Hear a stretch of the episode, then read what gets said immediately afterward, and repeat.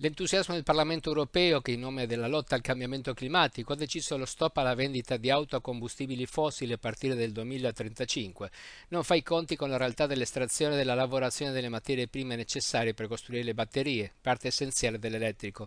Materie prime che si trovano in pochi luoghi al mondo, con punte del 50% per le riserve globali di cobalto concentrate in un unico paese, la Repubblica Democratica del Congo. Ma poco diversamente per il litio, oltre metà di quello disponibile sulla Terra si trova nella la regione sudamericana a cavallo tra Cile, Argentina e Bolivia.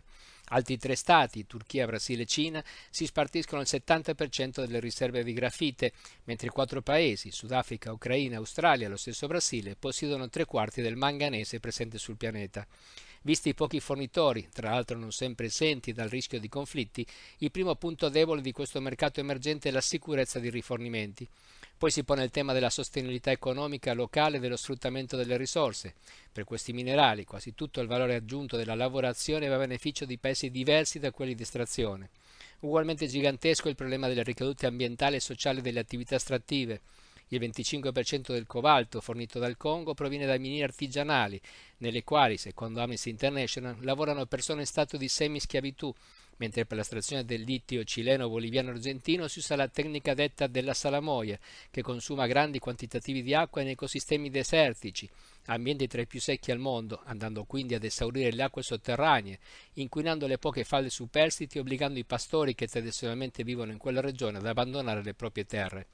Se proiettiamo nel futuro questi problemi già presenti, moltiplicandoli alla luce dei 250 milioni di auto che oggi circolano in Europa e che tra vent'anni o poco più dovrebbero essere sostituiti dai veicoli elettrici, otteniamo una situazione ingestibile. Ma dobbiamo aggiungere ancora un'altra criticità rispetto al cambiamento climatico, e cioè considerare da quale fonte si ricava l'elettricità che dovrà alimentare un numero enorme di mezzi.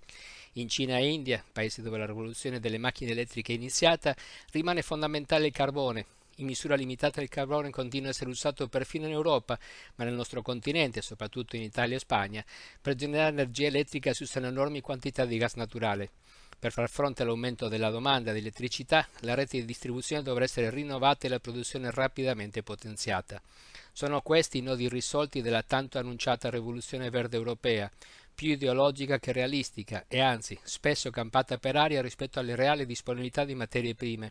Soprattutto volutamente ignara del fatto che questa rivoluzione ambientalista e smart è destinata ad alimentarsi con i soliti meccanismi di sfruttamento della terra e delle persone materie prime a basso costo, violazione dei diritti sociali umani, distruzione ambientale, fuga di agricoltori e pastori, valore aggiunto spostato sulla trasformazione.